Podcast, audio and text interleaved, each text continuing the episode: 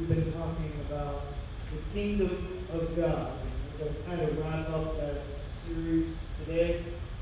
Starting next week, we'll, we will go through, beginning to go through the book of Judges. I think a book that we need to read again and again in our current climate as we seek to be the people of God in a world that uh, does whatever is right in their own eyes.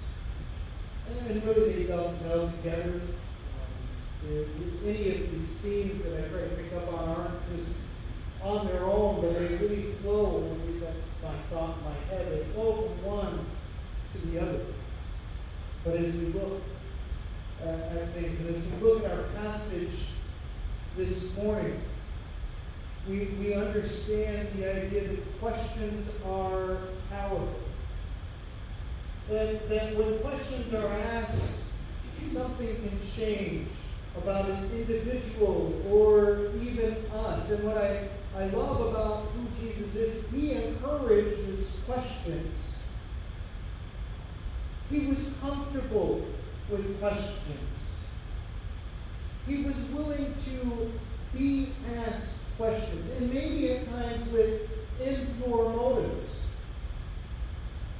When someone was trying to go, I'm going to get you, you know, one of those gotcha questions, you know, uh, you know, maybe Ron, you have your experience when you were teaching seminary that one student would try to kind of ask a question to prove that you weren't as smart as he was or she was, you know, uh, you know, or, or something like that, you know.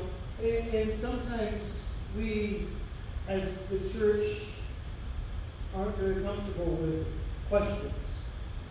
Let's be honest, I'm not always comfortable with questions. You know, the, the question of why. You know, uh, uh, my kids love to ask that at times. Right, Daniel? Yeah. Yeah. Uh-huh. We're not comfortable with questions. In our churches, sometimes we aren't comfortable. Maybe Jordan is asking a question, and maybe it's not always because she really wants to know the answer, but because she wants to kind of be an honoring teenage girl. Uh, I know that's odd for you to hear that you would ever be that way, right? All right?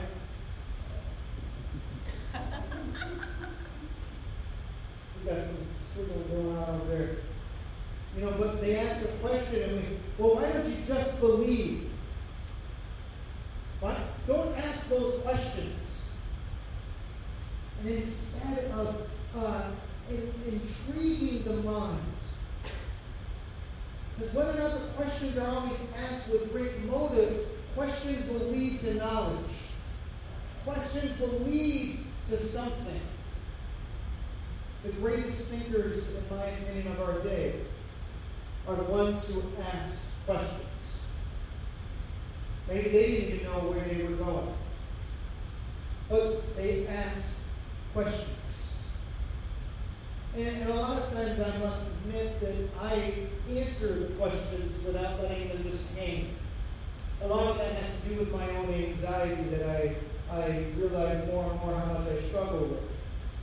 Because if I can provide you with the answers, and then at least you will think I know what I'm doing. Maybe.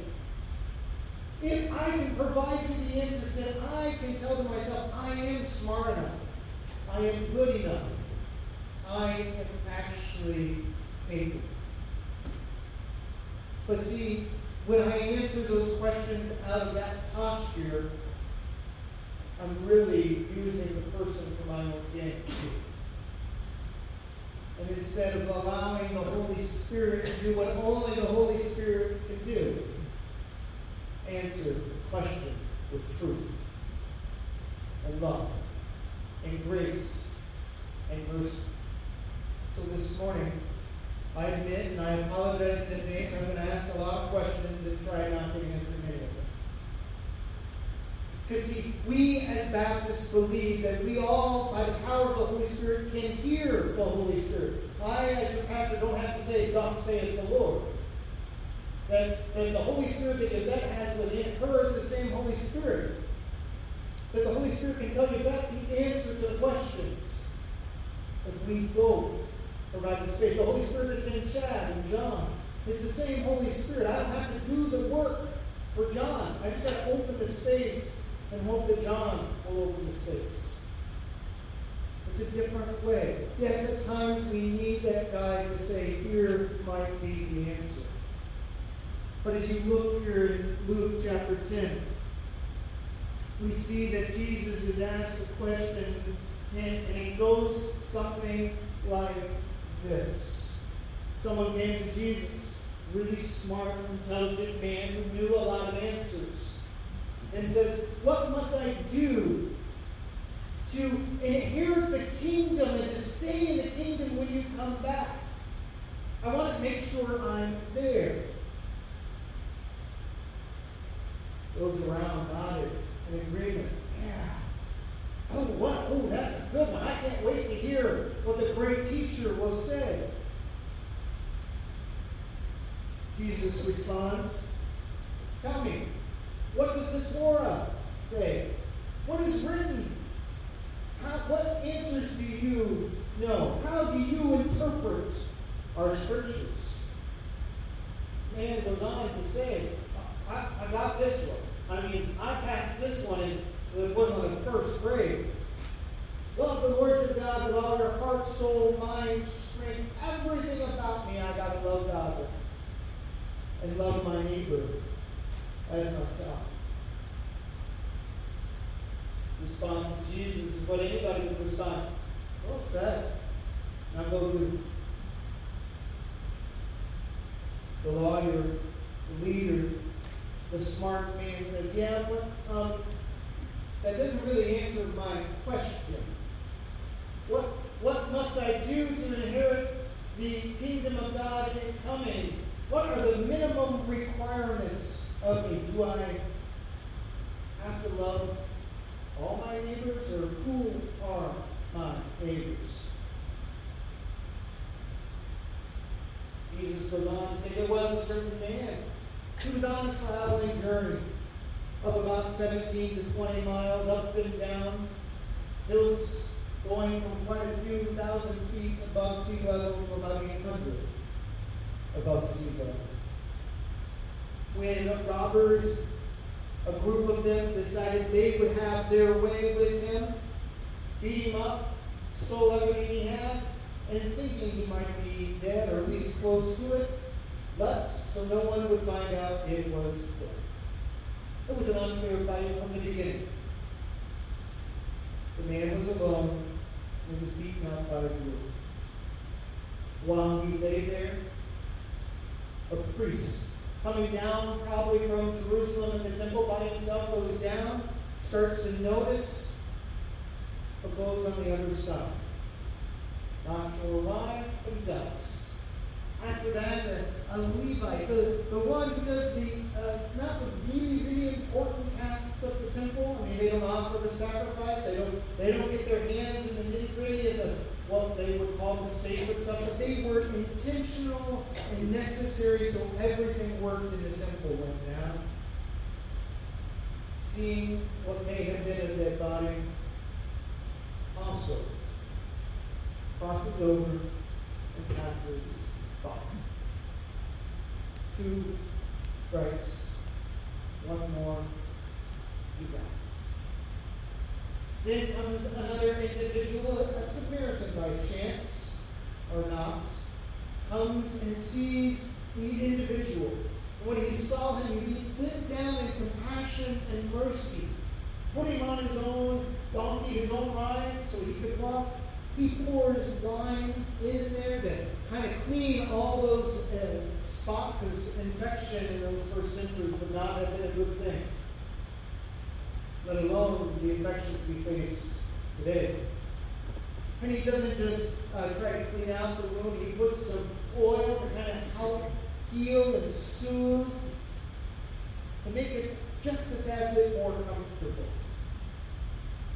And he takes him on down and finds a place to stay for both of them. And he takes what would have probably been equivalent to about a 21 day stay for a man in a poor stature at this place and says, Take care of him, and when I come back from my journeys, I will, I will pay whatever his expenses are.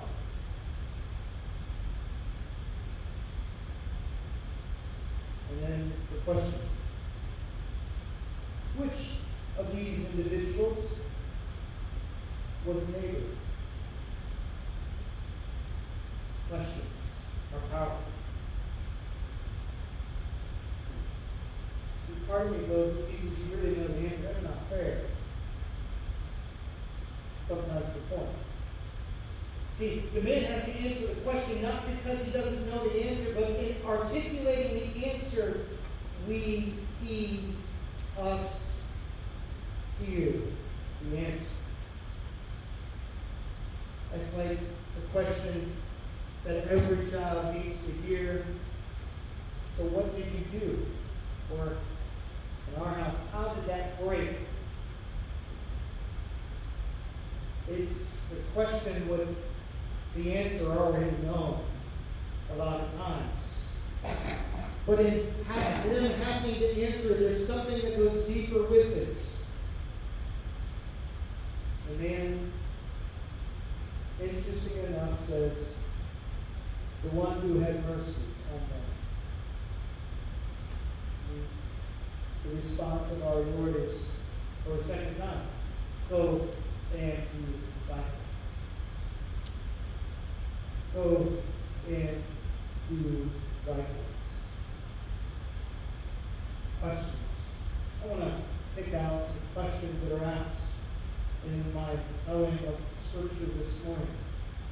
The question that we're all asking this man asks is, what about the future? See, tucked in, this is a, a very a common question in our day and age, especially as we're coming out post-pandemic. What does the future look like?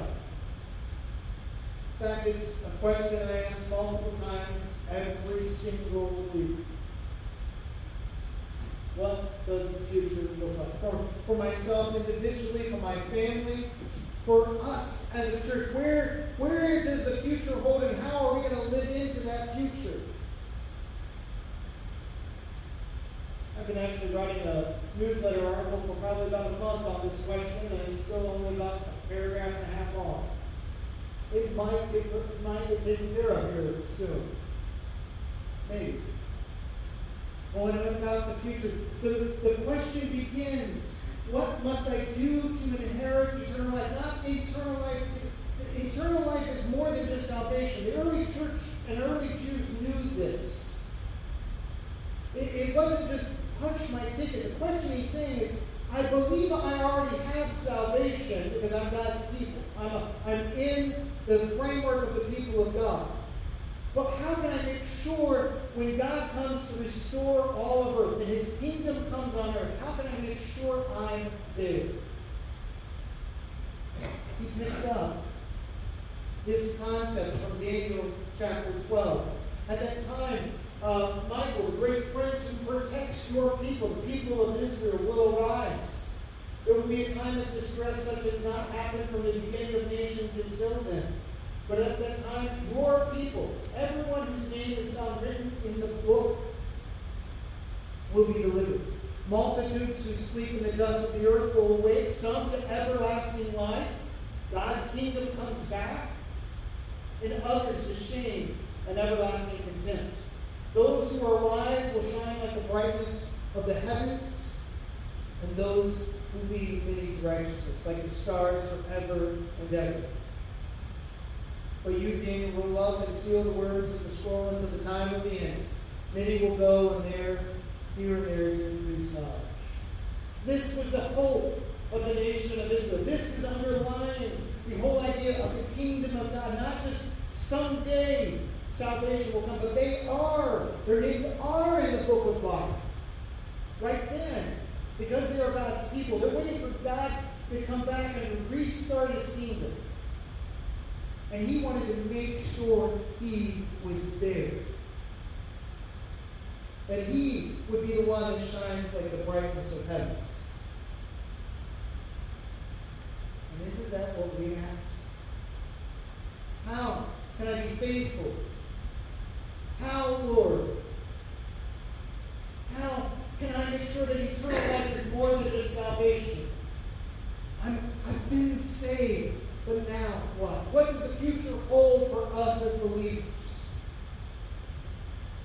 when the kingdom comes, I want to be in it. Don't you? I want to be blessed by God. Don't you? So how are we to live it out in the present? What must I do? What does Scripture say? And, and that's the question Jesus. Well, what is Scripture saying? The, the guy says, uh, he picks up the books of Leviticus and Deuteronomy. He, quotes the great Shema. Love the Word of God with everything. And he also picks up Leviticus 19. We stay away from Leviticus. We stay away from chapters 16 to about 20. Good reason. All right? But he picks up that in the law, do not seek revenge or bear a grudge against anyone among your people, but love your neighbor as yourself. Why? Because I am the Lord. And he, he, he picks this up. And he realizes this. He realizes that love and action go best together.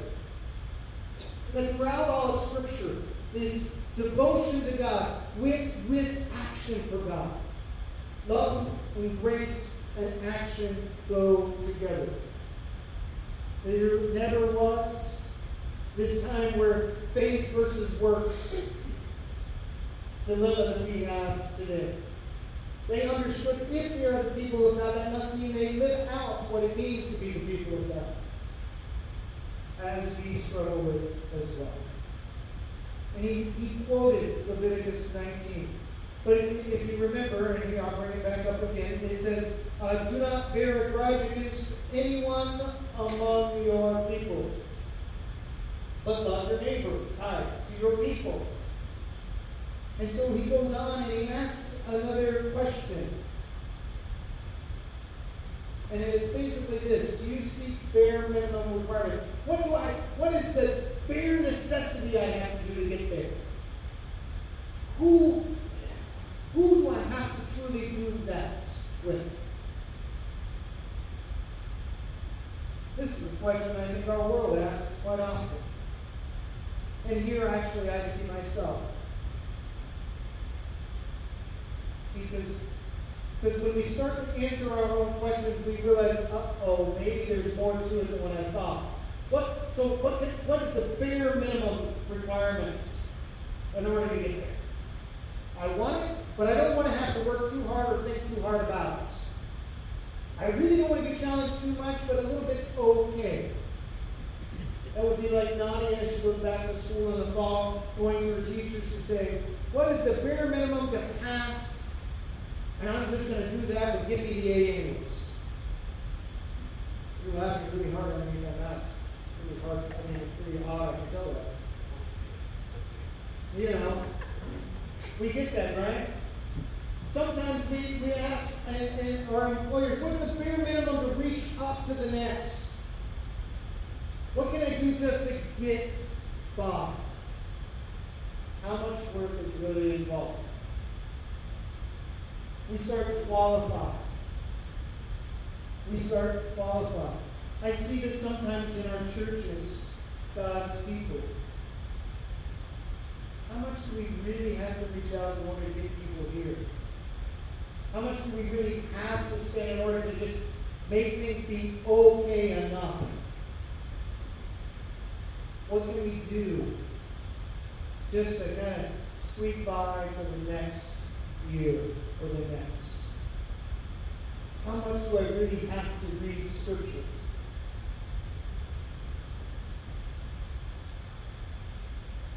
Listen to these words from Leviticus 19. When a foreigner resides among you in your land, do not mistreat them.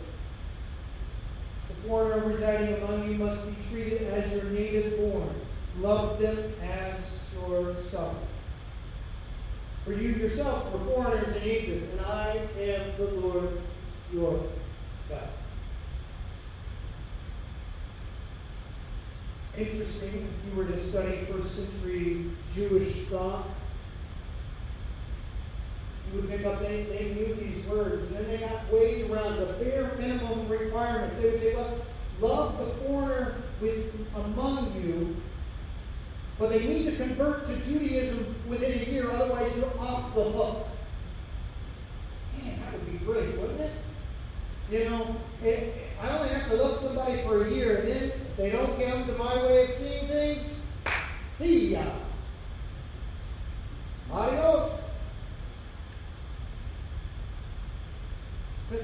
We seek bare minimum. That's part of our, our human nature, I believe. Well, I will continue to do this only if they show me effort that says they're coming to my way of thinking.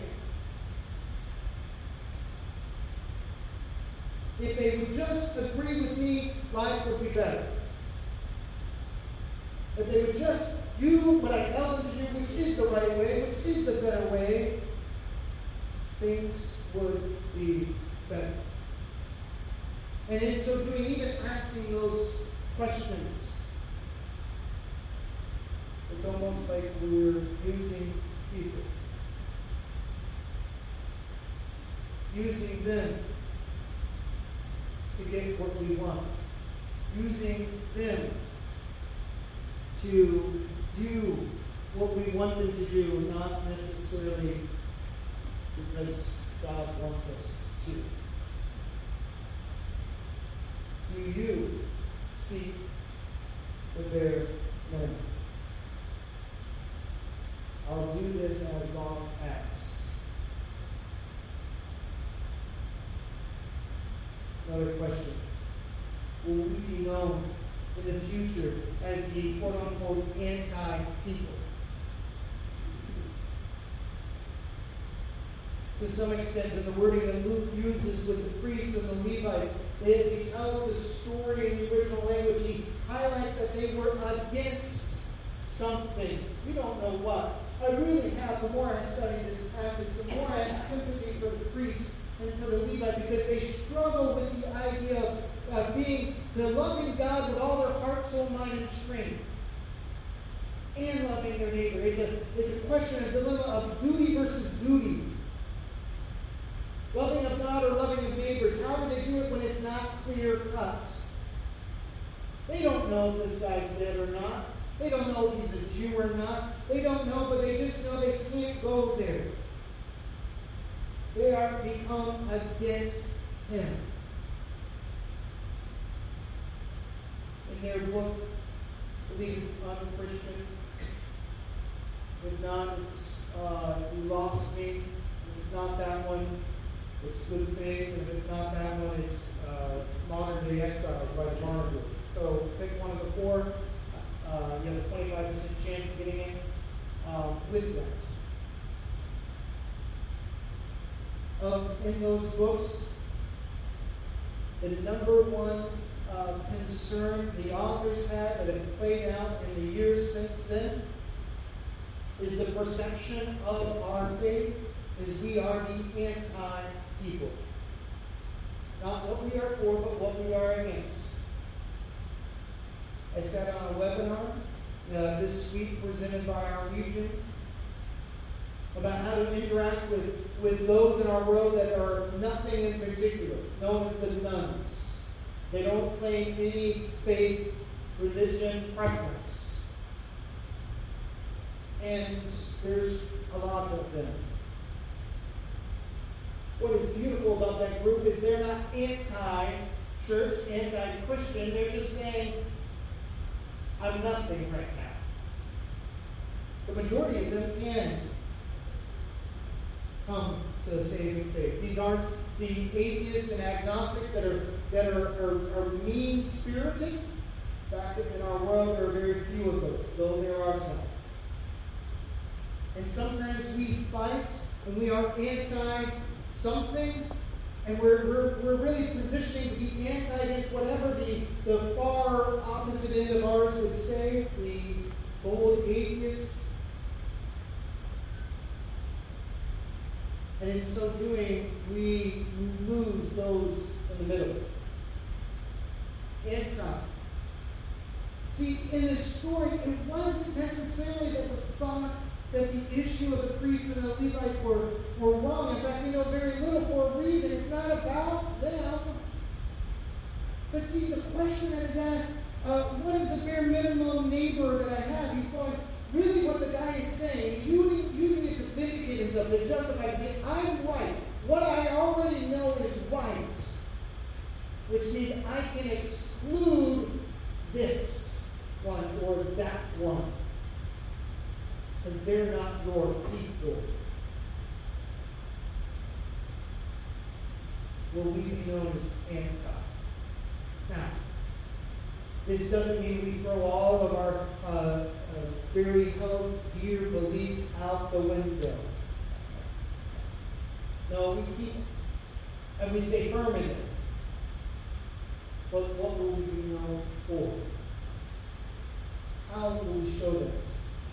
I'm not saying we aren't there. And one of the most encouraging things Devin has ever said to me, the other week he said, and I might have heard it, I don't know. You know, uh, but the most encouraging is, is you realize our, our community knows who we are as a church right now. We are known. If we cease to exist tomorrow, I think our, our community would hurt.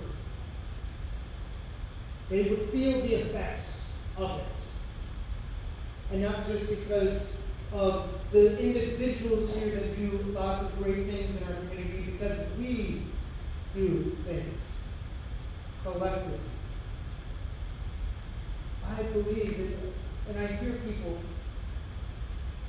and I hear people, people who, because they know we love our community, and we are for St. Paris, will donate stuff to us when they believe the exact opposite of us. And if you think I'm exaggerating, this is one of those times I'm not. Exact opposite. But yet, they know we are for St. Paris, and they're for St. Paris, and they're like, well, we can't do this, but maybe the Church of Jesus can do this. Ah. Irony. Why? Because we're not known as being against them, we are known as being for our greater good. And is this not maybe a little bit of what we are seeing from the prophet of Jeremiah when he says, Seek the peace and prosperity of your city? We live in a culture that is no longer Christian. The world of our kids is not a Christian world. We can argue how much we were or were not in years past, but in so doing, we may forget that we aren't there. But there is great possibilities if we will say, I am for something for our community, for community. One of the greatest takeaways of the webinar this week by the author of the book Nones was people are long those who are nothing in particular, they want to belong somewhere, and if they belong somewhere, they may start to believe along the way. That sometimes belief doesn't come first, but belonging does.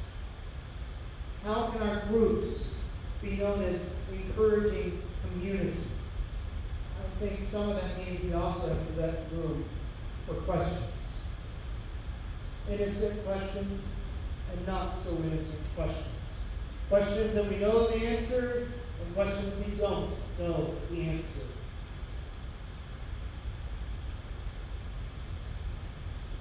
I think Jesus asked this question when he asked the man at the end, who the neighbor, will you let love grow?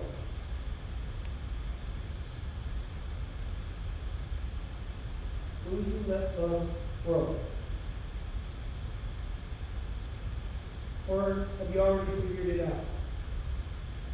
This isn't love as our world understands love. This isn't love as a culture would define love. This is a love that is intentional, a love that seeks good, the love that seeks not personal gain or personal preference, but a love that submits to the true love that is known only in the Lord our God.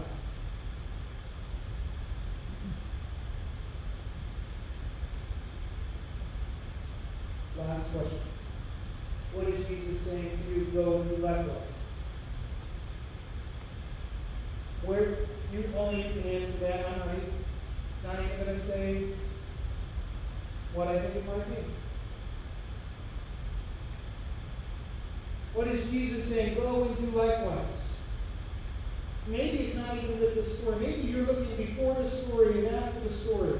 I mean, you got the story beforehand. I, guess going to somewhat answer the question. I apologize for being contradictory. You know, where he sends out the 72. Ministry, calling. Some of you are called there and you're fighting. Go and do likewise as the 72.